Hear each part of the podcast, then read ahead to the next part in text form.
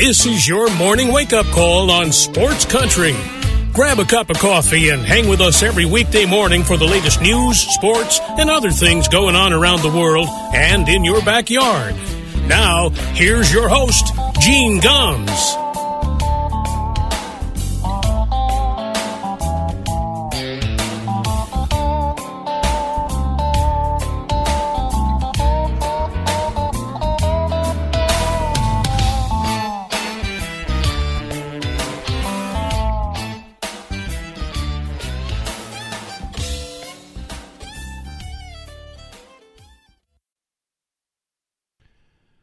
Good morning, everybody. It is six minutes past nine o'clock here in Middletown, Connecticut. Welcome to a Tuesday morning wake up call here on Sports Country Radio. Plenty to talk about this morning. Lots of baseball yesterday. Of course, the national championship game.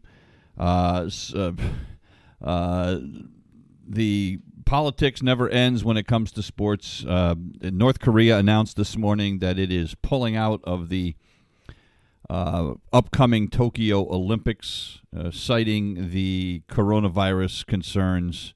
And if you believe that, I have some swampland to sell you. They they, uh, they and the Japanese hate each other. This is all about. This was an excuse for the North Koreans to uh, turn this into a political thing. So to thumb their nose at the Japanese, thumb their nose at the United States, because a lot of people thought this might be, you know, the Olympics would be a perfect time to open up some dialogue and uh, with you know the new administration, and uh, North Korea is having none of it, so they've pulled out of the Olympics. So not like they were going to win a lot of medals to begin with, but uh, everything is politicized these days. So uh, no North Korea in the Olympics. So put your hankies away. I don't think it's we need to be too upset about that.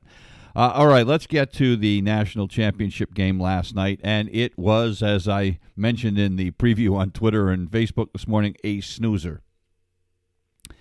Um, Baylor just manhandled Gonzaga last night. There's no other way to put it. It looked like it was men against boys. And look, I've been impressed with this Gonzaga team all season long. I've watched them play a number of times. I love the way they execute in the half court. You know, they play basketball the way it was meant to be played. I was rooting for them last night, and it wasn't that I hated Baylor. I just liked watching Gonzaga execute the way that they usually do. Well, last night, this Baylor defense was so physical that it took Gonzaga out of its game. It was not able to execute the way it was. They were not able to get the easy layups uh, on a consistent basis that made them uh, the most dangerous team in the paint in the country all season long. You have got to take your hat off to this Baylor team, and it was the defense. Yes, I know they they scored 86 points, and you know they had a 19 point lead at some point. I mean, I get all that, but this was about the defense. And and their defense was so aggressive to the point where they got themselves in some foul trouble in the second half. Didn't end up mattering, but they just took it at Gonzaga. Every pass was challenged. And then you top that off with what they did on the offensive glass. Baylor had 16 offensive rebounds last night. And they just, you know, anytime there was a close play, Baylor seemed to want it more. And and you know, maybe there was a bit of a and, and some people theorize that perhaps Gonzaga used too much energy to have to beat UCLA the other night. Look, this was as simple as this Baylor plays in a much tougher conference. It's not close. You know, uh, it's just not. You know, Gonzaga, you know, gets a couple of games a year where they're challenged a little bit in their own conference, but by and large, Baylor plays tougher opponents on a day in, day out basis, and I think that was the difference in this game. Um, not to take anything away from everything Gonzaga did all year, but this Baylor team was it was the men against the boys. Jared Butler with 22 points last night. Uh, MaCio Teague had 19.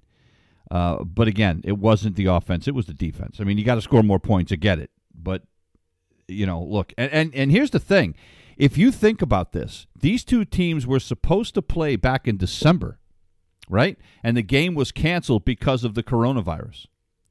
You wonder if they had played this game back in December and Baylor had won this game. You know, don't forget Baylor had that long layoff this year because of of the virus. Um what would have happened if they had played in December and Baylor had won this game in December? This tournament could have looked completely different. Uh, different. Gonzaga maybe wasn't wouldn't have been a number 1 seed. Think about that. Or if they were, maybe they would have been the fourth highest number 1 seed. This entire draw of the tournament could have looked completely different if this game had actually taken place back in December. Uh, you know, and maybe you know, and maybe there was a piece of Baylor that was a little bit more amped up for this, knowing that they had an opportunity to uh, show people that you know everybody was talking about Gonzaga. Every I had Gonzaga on my on my bracket. Everybody, you know, and and maybe there was a little bit of a chip on their shoulder, and they just came out and I mean they punched Gonzaga right in the mouth, nine nothing. Then it was 16 to 4. And, you know, any time that Gonzaga tried to make any little run, they got it back to nine a couple of times. And both times that they did that, Baylor just said, ah, okay, we'll turn it on again. And next thing you know, it was 15, 16, 17 points again. Gonzaga was never in this game. You know, people were excited. They got it back to 10 at halftime, and they needed to do that to make it, to at least not have everybody in America clicking off their television sets. You know, they had to try to make it some some kind of a game. But they just, uh, this Baylor team was impressive. And first national championship in school history. This is a team that was in absolute disarray. This was a program that before head coach Scott Drew got got there, you know, they were in trouble. There had been, you know, recruiting violations, and uh, you know, it was to a point where he was holding open tryouts just to get players. And to see where they have come, you know, is just impressive. So, congratulations to Baylor. It takes nothing away from Gonzaga. You know, again, you can talk all you want about the undefeated record, but at the end of the day, this was about a difference in conferences. That this Baylor team had to play better opponents day in and day out in their conference versus what Gonzaga had to play you know, it is what it is. You know, I mean, eh, it, there's nothing that you can do about that. It was kind of like the difference between UConn playing in the American Conference and playing in the Big East Conference. You know, there's just some conferences are stronger than others. It's like in football. The the SEC is the strongest conference in the country. Period. You know, it's not as strong in basketball by and large, but it is the best football conference. There is just in certain sports, certain conferences are just they rise to the top, and this was a battle of conferences. And you know, Gonzaga will probably have another year like this next year, where they'll go undefeated or maybe lose one or two games. You know, but that their conference allows them to do that because the other teams have not been able to put together eh, the impressive program. Look, Mark Few has done some amazing things, and I still take my hat off to the way this team executes. They execute like nobody else in college basketball. Period. And it's fun to watch. And last night, to say, was I surprised that Baylor won the game last night? No, I wasn't surprised. What I was surprised by was how they won the game and how they totally dominated it, and that poor Gonzaga just never had a chance. So that is uh, we put the wraps on college basketball for the season. Couple other quick things before we move on to baseball. Uh, North Carolina hired uh, Hubie Davis yesterday. Uh, Hubert Davis was a former North Carolina player, played for Dean Smith for years, uh, played in the NBA for, I think, 10 years. Uh, was an analyst at ESPN for a while until uh, Roy Williams convinced him to come onto his coaching staff. He's never coached as a head coach. Never. Uh, so he is going to take over the University of North Carolina as his first head coaching job, and he becomes the first black head coach in the history of the program. So, talk about having uh, uh, having some pressure. I mean, and you're you know you're you're you're coaching, you know, at your old school. You're taking over for the guy that hired you, a guy that uh, coached for 33 years and won a couple of national championships in North Carolina, and uh, you know, and you're play, playing, you know, in the Dean Dome, and you know, good luck. Uh, so uh, Hubie Davis will take over uh, North Carolina. Uh, one other quick note here in Connecticut: Paige Bueckers won the uh, John Wooden Award yesterday for the most outstanding women's basketball player last night. Um, means that she swept every National Player of the Year award in the country. I mean, think about that. Uh, you know, she won the Drysdale Award. She won the Naismith Trophy. She won the AP Player of the Year. Uh, first freshman to take home any of this stuff. It's unbelievable. Unbelievable. So, uh, congratulations to Paige Bueckers, and she's only going to get better, which should scare the hell out of everybody. All right, baseball. I I was able to watch most of this game before the uh, the national championship game started, and of course, I still was you know switching back and forth in between. But the Boston Red Sox finally showed some signs of life last night. They beat the Tampa Rays, the team that has look. They, the Tampa Rays have owned the Red Sox the last couple of years. Uh, so this was a beautiful thing. The Red Sox with 11 runs and 16 hits in this game, and they got another impressive starting pitching performance.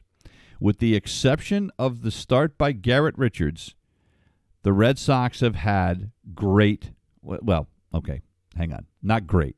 They have had adequate starting pitching. They have had starting pitching that has kept them in games. I, I I guess we're going to have to reevaluate our term great starting pitching. Jacob DeGrom had great starting pitching last night, and we'll get into that in a bit, but you know, six shutout innings. It's almost like now if you go five innings, you you get a cookie. You know, remember when a, a quality start used to be like you had to pitch like seven innings, and yet now if you go five, everybody's giving you a pat on the back like you've just won the Cy Young Award. But Nick Pivetta yesterday went five innings, only gave up two hits, no runs. He did walk four, struck out four. He had to be, uh, I called him uh, Houdini last night, Houdini Pivetta. Uh, but it, this is the third start he's made for the Red Sox, by the way. Two at the end of last year, and then this one here. In each of those games, he has gone at least five innings, and he has given up either zero or one run. He becomes like only the fifth or sixth pitcher in Red Sox history to ever do that, and it includes people like Pedro Martinez, uh, you know, and uh, uh, Tim Wakefield, and, and a, couple of other guys that you know you go wow, and then you throw Nick Pivetta in there and you go huh, but again, you know they got Nate Eovaldi kept them in the game on opening day.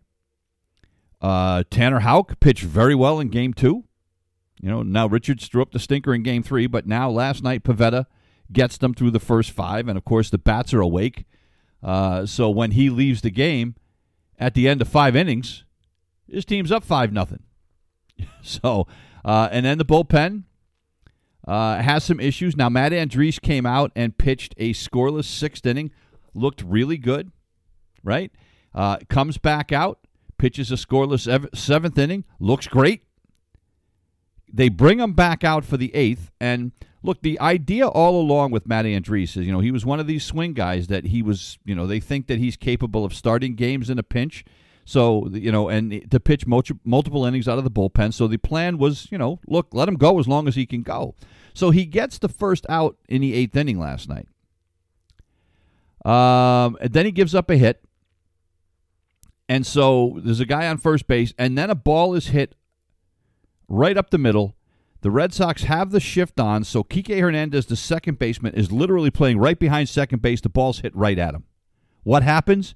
It takes a short hop right in front of the second base bag, hits the bag, bounces over his shoulder into center field. So instead of a tailor made double play, now two guys are on, the floodgates open, and Andriese ends up giving up a couple of runs because they bring Darwinzon Hernandez out of the bullpen with the bases loaded. and what does he do? He walks two guys. Oh, good lord! The only reason he had to go stayed in for three batters is because he had to. Then they go get Adam Ottavino with the bases loaded, you know, and now it's a seven to two game, and Ottavino does a great job, strikes out the only guy he faces, and then they uh, the Red Sox score a bunch of runs in the eighth inning to blow it open, and you know Valdez finishes it up. But Andriese was a little bit unlucky here. He could have been out of it with nothing if that ball doesn't hit the second base bag. So, you know, you'll look at Andriese's line and go two and a third, five hits and two runs. You go, ooh. But it really, you know, honestly, he should have been out of that inning. Uh, but anyway, great sign. Uh, Xander Bogaerts, four hits last night. Thank God. You know, the only guy who did not hit, have a hit in the Red Sox lineup last night was Rafi Devers. He still doesn't have a hit in the first four games. Well, he's only played in three of them. But he went 0 for 5, struck out twice, left five guys on base, and just you go, oh boy. But everybody else, the bats woke up. JD Martinez continues to hit. He hit another home run last night, went two for three, drove in three runs. He's hitting 533. He's back. Alex Verdugo had his first two hits of the season. I mean, uh, Kike Hernandez got on base. Uh, Hunter Renfroe had a couple of hits. I mean, everybody got involved. So it was great to see. Uh, so Red Sox Nation, they are not going to go 0 and 162. not that there was ever a chance that was going to happen, but now you know you go into this and you and now Martin Perez pitches today, and you know look, Martin Perez is you know not going to. Uh, uh, strike fear into the hearts of Rays batters, but hopefully, you know, he has shown the ability to give the Red Sox four or five innings. The problem that you're going to have going forward, and this is the concern in Major League Baseball today, and this is why you see a lot of teams with 14, you know, 14 pitchers, is because guys are going five innings, and you go like, "Hey, congratulations, give them a pat on the back." Well, now all of a sudden you're taxing the crap out of your bullpen. The Red Sox had to use four relievers last night. Now, granted, you know, Ottavino pitched to to one guy but Darwinzon Hernandez threw a bunch of pitches and looked awful. You had Valdez in there last night. You know, uh, Andriese pitched two and a third. He's not going to be available today. So you're looking, and now if this is a tight game, who do you go to? I mean, obviously you can bring out Ottavino back since he only threw like nine pitches or eight pitches. So obviously you can bring him back. You still have Matt Barnes out there. But if Martin Perez runs into trouble, you know, in the third inning or the fourth inning, and you've got to somehow figure out a way to get four or five innings after using so many guys last night, you go, you know, who have I got? And, you know, that's going to be a concern going forward, not just with the Red Sox, I think with a lot of teams in Major League Baseball. But uh, good sign uh, if you're a Boston fan, and the suicide watch for a lot of people in the city of Boston can uh, can be relaxed. Uh, before we get to other games, the other news that came out last night was that Major League Baseball is going to be moving the All Star game from Atlanta to Coors Field in Denver. Now, as I said yesterday, I don't think doing this was the right move. I think you're punishing people that have nothing to do with anything. It, you know, the the, the businesses around Atlanta uh, have nothing to do with the decision made by the legislature. The Atlanta Braves have nothing to do with the decision that was made by the legislature. And to try to hold companies hostage, like the you know the the Twitter mob is trying to do with Coke and uh, Home Depot and Delta Airlines, you know, it's just not right. You know, it's not right. Uh, I feel badly for the business owners that were looking to get a bump from the All Star game. I feel badly for the Aaron family, you know, where this was a great opportunity to honor the man who just passed away at the place where he broke Babe Ruth's record. I, you know, I just, I feel, I feel badly. Uh, so uh, now, having said that, I think moving it to Coors Field is uh, a good move. I mean, or an interesting move, I should say. Not a good move. They should have left it in Atlanta, but it's a it's an interesting move. Uh, you're moving it to a place that hasn't had the All Star game since 1998, so it's been a long time. Uh, you're moving it to a place where the rarefied air is going to make for a very interesting home run derby if you're into that thing, which I am not, by the way. I, did, I do not watch that because the home run derby is everything that's wrong with baseball because it's all about you know launch angle and exit velocity. Uh, by the way, I have made a uh, I have made a new. Not that anybody's going to care on Twitter, but I have made a new rule for myself. Anybody uh, any media member who quotes exit velocity and launch angle when uh, live tweeting during the game is now getting unfollowed by me. I just can't. I can't deal with it. I, you know, it's just ridiculous. You know, uh, they they're doing it now, not just on home runs. They're doing it on everything. They did it on a on a base hit that JD Martinez had yesterday. I mean, give me a break. So uh, that's my new rule. But anyway, uh, getting back to the Coors Field. I mean, if you're into the home run derby, you know, in that rarefied air, you know, they might hit one to the moon. Uh, the also the other fascinating thing will be if Nolan Arenado, who was recently traded by the Colorado Rockies to the St. Louis Cardinals, is the leading vote getter at third base, and then comes back to start the All Star game in the place where he made a name for himself. Uh, that will be uh, uh, that will be fun as well. So uh, I think if if you know if they were going to make this decision, I think where they're moving it to, not uh, you know, I think they made a pretty good choice. Uh, it, it, will keep it will keep the fans interested. Uh, and, and, by the way, going along with the whole crap about you know politicizing sports and baseball and you know uh, Greg Abbott, the uh, governor of Texas, refusing to throw out the first pitch yesterday. Uh, I'm not going to do it. I'm protesting. Eh, whatever. As far as I'm concerned, all the politicians can stay home. We don't need any of them throwing out first pitches at baseball games.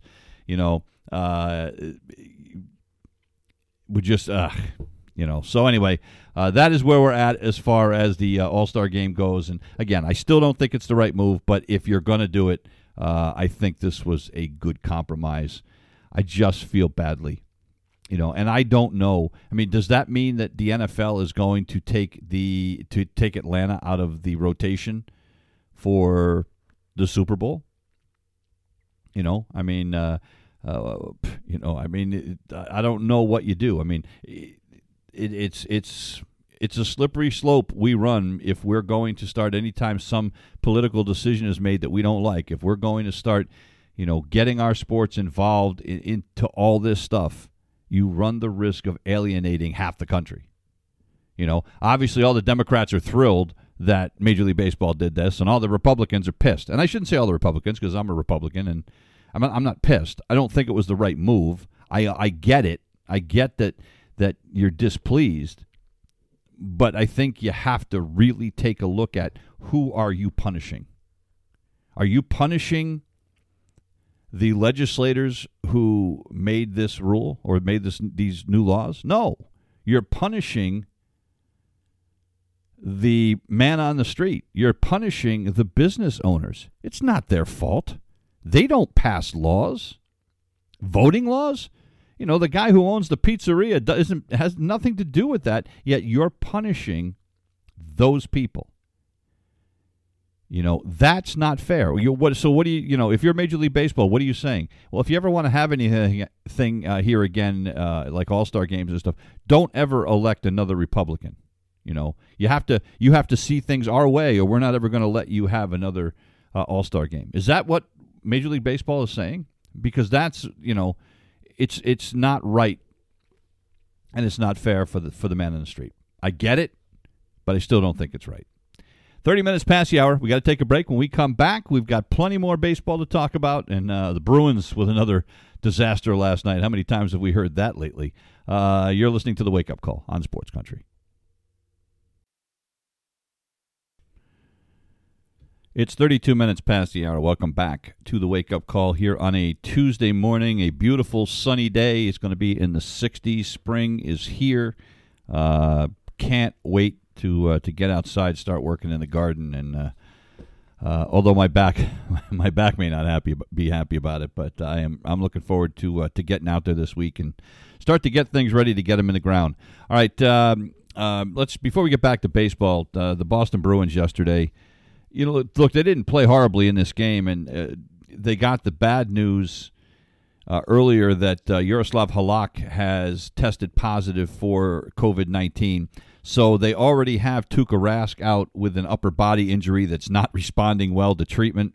Now they lose Halak, their number one goaltender, with Rask out. So they have to go to their third stringer, Dan Vladar. Yesterday, he played his ass off. Made 29 saves last night.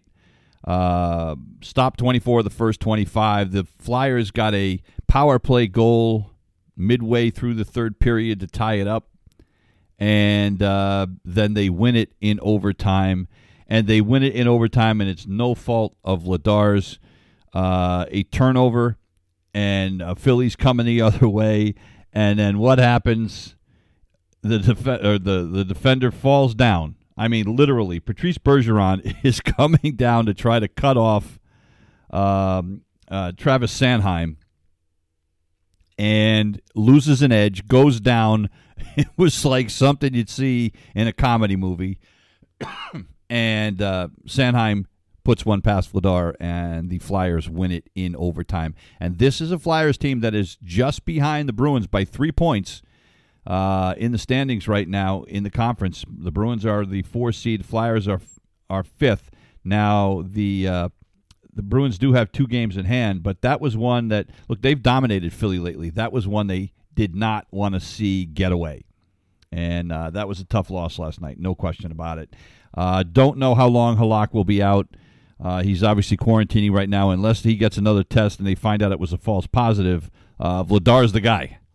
Um, and uh, these two teams are going to play again tonight in Philly.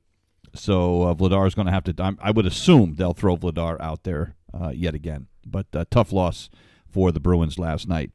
Um, NFL news: The New York Jets uh, have traded Sam Darnold, their quarterback, to the Carolina Panthers for three draft picks, meaning that the first two picks in this NFL draft are absolutely going to be quarterbacks.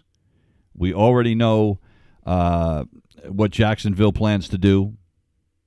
Now it looks like the Jets are going to have to do the same thing the news the word is is they believe the Jets are interested in BYU's Zach Wilson. Now Justin Fields was the guy that a lot of people thought was the second best quarterback in this draft, but the Jets seem to be enamored with Zach Wilson out of BYU, and Sam Darnold is now out in New York, and he will be starting for the Carolina Panthers. Of course, Teddy Bridgewater is in Carolina right now, so they'll probably be trying to move Bridgewater.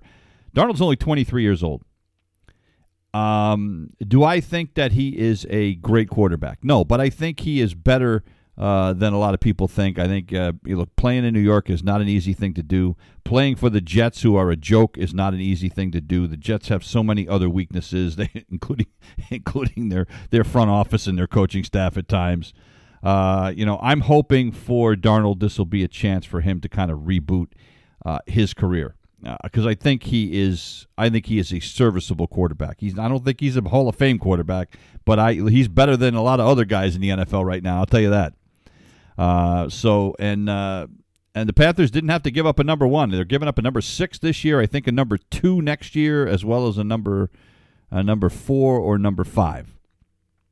So uh, it wasn't that bad. But if you look at the Jets, I saw this yesterday and I was absolutely stunned their first round draft picks in the last 10 years, they have traded or cut nine of them. Think about that. You know, that means that you have essentially admitting that you have whiffed on your first round draft pick for most of the last decade you know, and you wonder why Jet fans are raving alcoholics. or, or if I was a Jet fan, I probably would be. But th- you know, I mean, just as just another example of the Jets saying, "Well, you know, I guess we screwed this one up."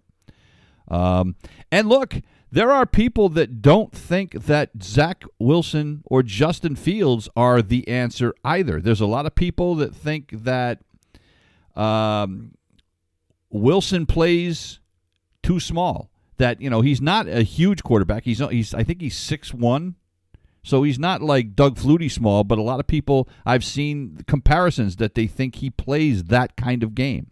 There are people that think Justin Fields, uh, while very athletic, doesn't make the best decisions, and there are accuracy issues with him.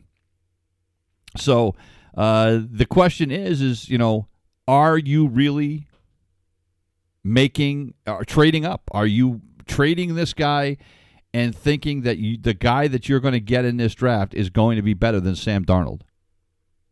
I'm not convinced, you know, because you're not getting Joey Lawrence. If you could get Joey Lawrence, Mel, maybe, you know, you could say that, yeah, we're absolutely trading up.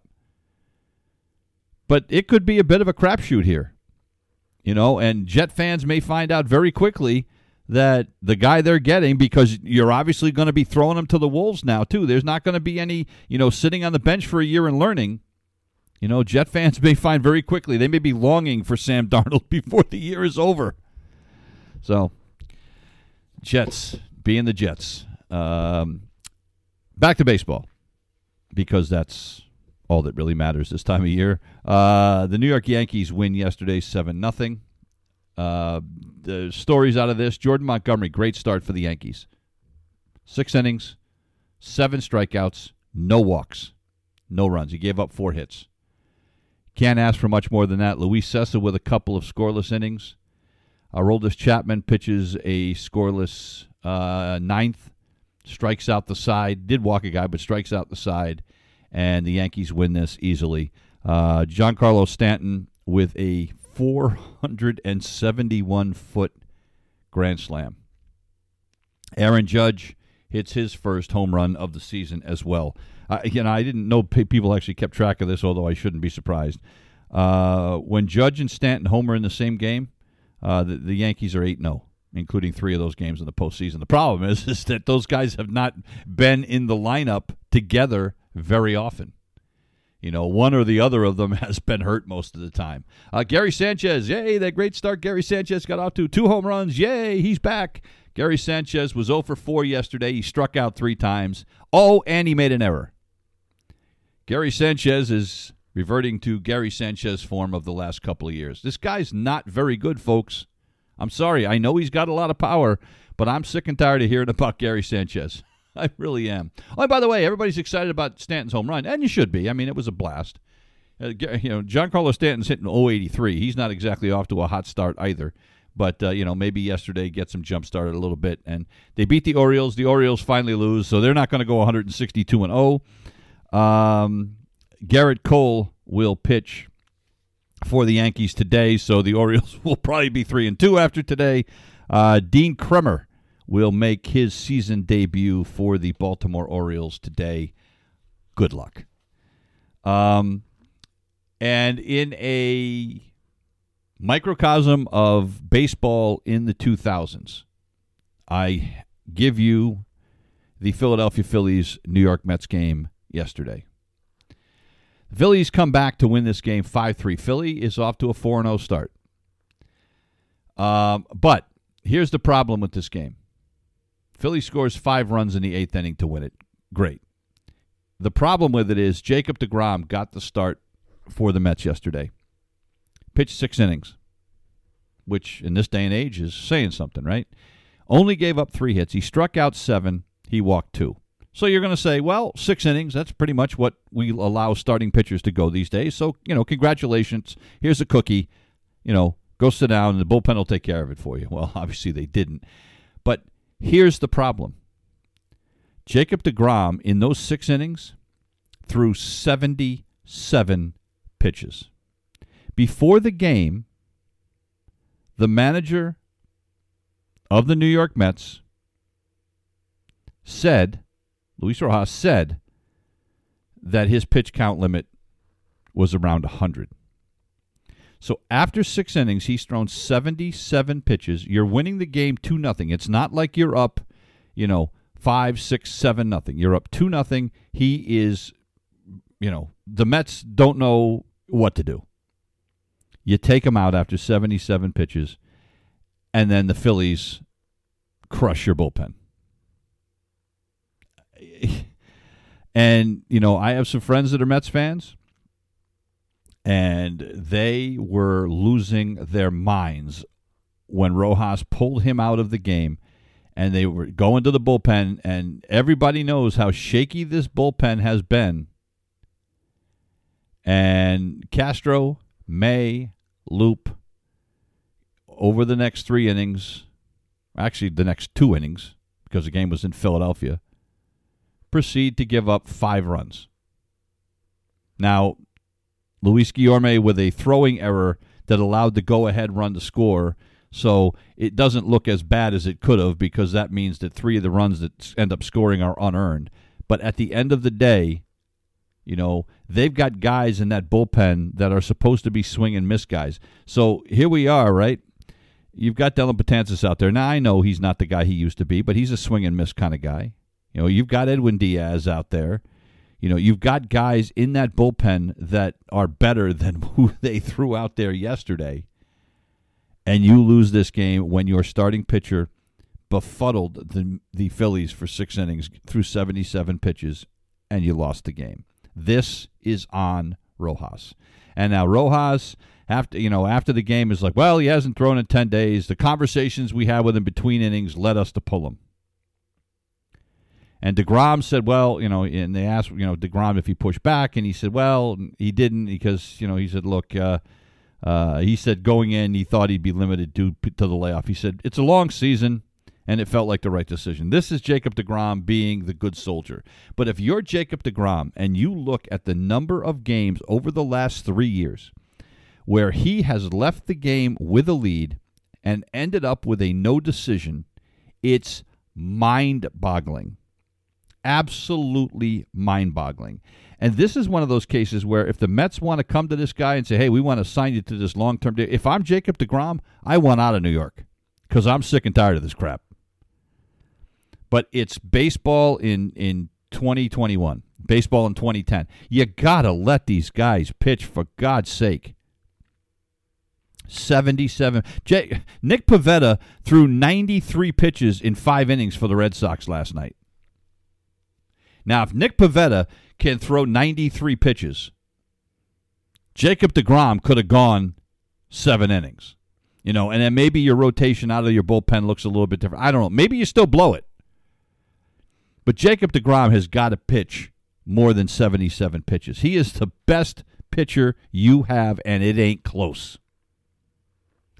And as for Philly, uh, you know, it, it just, you know, thank you. I mean, you want to walk up to Rojas after the game and say, "Hey, look, we appreciate the help," because you know they had no no clue. So, two teams again today. Marcus Stroman will take the mound for the Mets, and Chase Anderson will get his first start for the Phillies. For Stroman, this will be his first game in two years. This is a guy who opted out of last season, so it'll be his first uh, pitch in true anger. Um, you know, since the 2019 season. It's 46 minutes past the hour. We're going to take another break back in a minute. You're listening to the Wake Up Call on Sports Country. It's 48 minutes past the hour. Welcome back to the Wake Up Call. You know, I was just thinking. I mean, I mean, the the decision last night by Rojas is just it's just typical Mets. You know, it's kind of like you know we talked about with Sam Darnold getting traded to Carolina. It's typical. It's typical Jets you know, where you've traded, you know, nine of your last 10 first round draft picks. I mean, it's like the kind of stuff that you just expect. Matter of fact, I tell you what, when the preseason starts in the NFL this year, I'm going to start the countdown clock for the first tweet I see where some Jets fan is saying, bring back Sam Darnold. you know, because I'm still not convinced that Zach Wilson or Justin Fields is going to be any better. Now, maybe they will be, but I don't know. I, I don't know. I don't. I don't think. I think you know you you handed Darnold a, a, crap sandwich and asked him to you know to turn it into uh, to caviar. And uh, you know I'm not sure that Justin Fields or Zach Wilson is going to be any more uh, uh, adept at doing that. So, but again, last night with with Degrom, typical Mets uh, shouldn't surprise me. And and again, you wonder why Mets fans are you know the angriest fans in baseball. Um, in the swing heard round the world last night, Fernando Tatis dislocated his left shoulder, swinging and missing at a pitch. everybody in San Diego, you know, collectively gasped. I think uh, you, we all felt the the current of air moving westward in that last night. You know, after that 14-year, 340 million dollar contract, this is the second time now that he has been injured this season, and he's off to a horrible start. He's already made five errors. Supposedly, whatever is going on with this left arm, and they said it popped out. The training staff was able to put it back in place. Um, and I guess it is some kind of chronic issue with him. He said it has gone all the way back since rookie ball. Here's the deal, folks. What he's got going on, it's I, I, I think it's I can't I can't remember the medical term for it. It's like subluxation or something like that. It's fixable, but it usually requires surgery. You know, this is something that has happened to other people before where you have a shoulder that chronically pops out of place. It can be repaired but he may have to have surgery. Now, does that mean he's going to have to have it during the season? I don't know. But, you know, remember, he got hurt in spring training, sliding head first into home plate. Uh, he got hurt in one of the uh, first games this year. I think he had to leave the game early.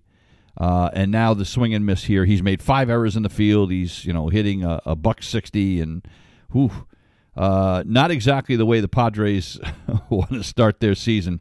Uh, he is going to have an MRI today and they'll reevaluate where he is going to be at. But uh, he is obviously probably not. I would be shocked if he plays today, uh, because if you've ever had your shoulder pop out, if you've ever dislocated your shoulder, and I have, they can pop it back in. It's sore for a little while. It's not like uh, you know, oh, everything's fine. No, no, that shoulder stays sore for a little while. So, uh, and uh, in the game, the Padres end up losing it. The Giants beat the Padres yesterday, three to two. Uh, Mike Yastrzemski with a pinch hit home run in the seventh inning, one of three home runs, three solo shots the Giants hit yesterday. Darin Ruf and Evan Longoria also went deep. Uh, Yastrzemski was supposed to be in the starting lineup, got scratched because of a sore hand, uh, but uh, they brought him on in the pitcher's spot as a pinch hitter, and uh, he hit a ball, uh, a homer to center field off Craig Stammen uh, with one out in the seventh inning, his first of the season. So uh, the Giants beat the Padres yesterday. Now, my team that I have picked to win the AL West. Well, I was uh, watching the first part of this game last night before I called it a night. I just couldn't stay awake anymore. But uh, the Angels were in big trouble. They looked like they were they were going to lose this game. They were down four nothing to Houston early. Well, they came all the way back, and the Angels beat the Houston Astros last night, seven to six. Um, Mike Trout with a home run, and the Angels another late game rally as they come back to hand the Astros their first loss of the season. Uh, and this was, by the way, neither starting pitcher lasted very long in this game. Neither one of them got out of the fourth inning. Unbelievable. Uh, Shohei Ohtani was not in the lineup last night because he had just pitched. By the way, he got spiked. I guess that's why he left the game the other night. He got spiked in that play at home plate, but they said he's okay. Uh, and he came on as a pinch hitter last night. Ended up getting plunked, and uh, in the eighth inning, and uh, that was a just a disastrous inning for the Houston bullpen. They scored four times um, off of Abreu and Joe Smith in this one, and uh, they end up winning the game seven to six. So the Angels now four and one tied atop the uh, AL West with the Houston Astros. And the story of the year so far in Major League Baseball, th- this is unbelievable. Yermin Mercedes for the Chicago White Sox. This is a guy who is a 28 year old rookie. He played in the minor league, did you know, and and nobody's ever heard of this guy, right? He had three more hits in the game last night. He went. He started the season going eight for eight. He's 28 years old. After the three hits last night, he has started the season 12 for his first 18. That is unbelievable. 12 for 18. And then uh, the uh, White Sox get decent starting pitching last night. Uh, Rodon went the first five innings. He struck out nine, only allowed two hits, no runs. Michael Kopech with two scoreless innings of relief. He whiffed uh, five guys in two innings. Ruiz finishes up the last two innings. Uh, and uh, they whacked Justus Sheffield all over the all over the place, and the White Sox pick up their second win of the season, shutting out the Mariners six to nothing. But uh, Yermin Mercedes, uh, you know, obviously he's not going to keep that up. But what a great story so far. Uh, Giolito pitches today for the White Sox. James Paxton will make his first start in his return uh, to the Seattle Mariners tonight. Uh, the Cleveland Indians. Hey, how about this? How about breaking up the uh, Kansas City Royals? The Kansas City Royals off to a three and one start. Danny Duffy, uh, who has been owned by Cleveland. Danny Duffy has more losses. He has 12 career losses against the Indians, uh, the most by far against any team.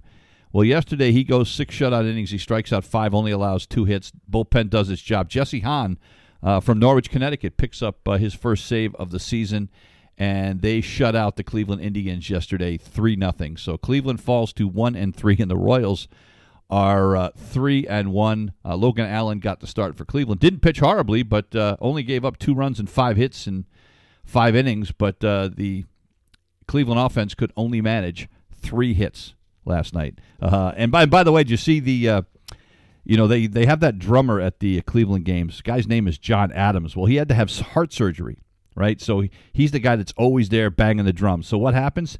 They got a substitute drummer last night. Who was it? it was Patrick Carney of the Black Keys. So you know, and he had he was excited. He said, "I haven't had a live gig in a year." So he was, uh, you guys won Grammy awards, and he is in the stands last night, uh, banging the drum for the game for the Cleveland Indians. Didn't help the Indians; they lost the game anyway. But uh, uh, Kansas City Royals take them out. Unbelievable, three and one. Um, and the Washington Nationals finally get to play today. Uh, they will take on the Braves. Uh, the Nationals have 11 players sidelined with the coronavirus. We don't know exactly who they are, although it sounds like Trea Turner and Josh Bell may be one of them uh, because uh, they were not at the workout yesterday. But the good news for the Nationals is uh, Scherzer is okay. Uh, Strasburg is okay, so their pitching staff's going to be fine. Uh, but at least for a couple of days, they are going to be very, very shorthanded. That is going to do it for us here this morning. We'll be back tomorrow with another edition of the Wake Up Call. We leave you this morning with some music from Marc Cohn, one of my favorite songs, Walking in Memphis. Have a great Tuesday. We'll see you tomorrow. You've been listening to the Wake Up Call on Sports Country.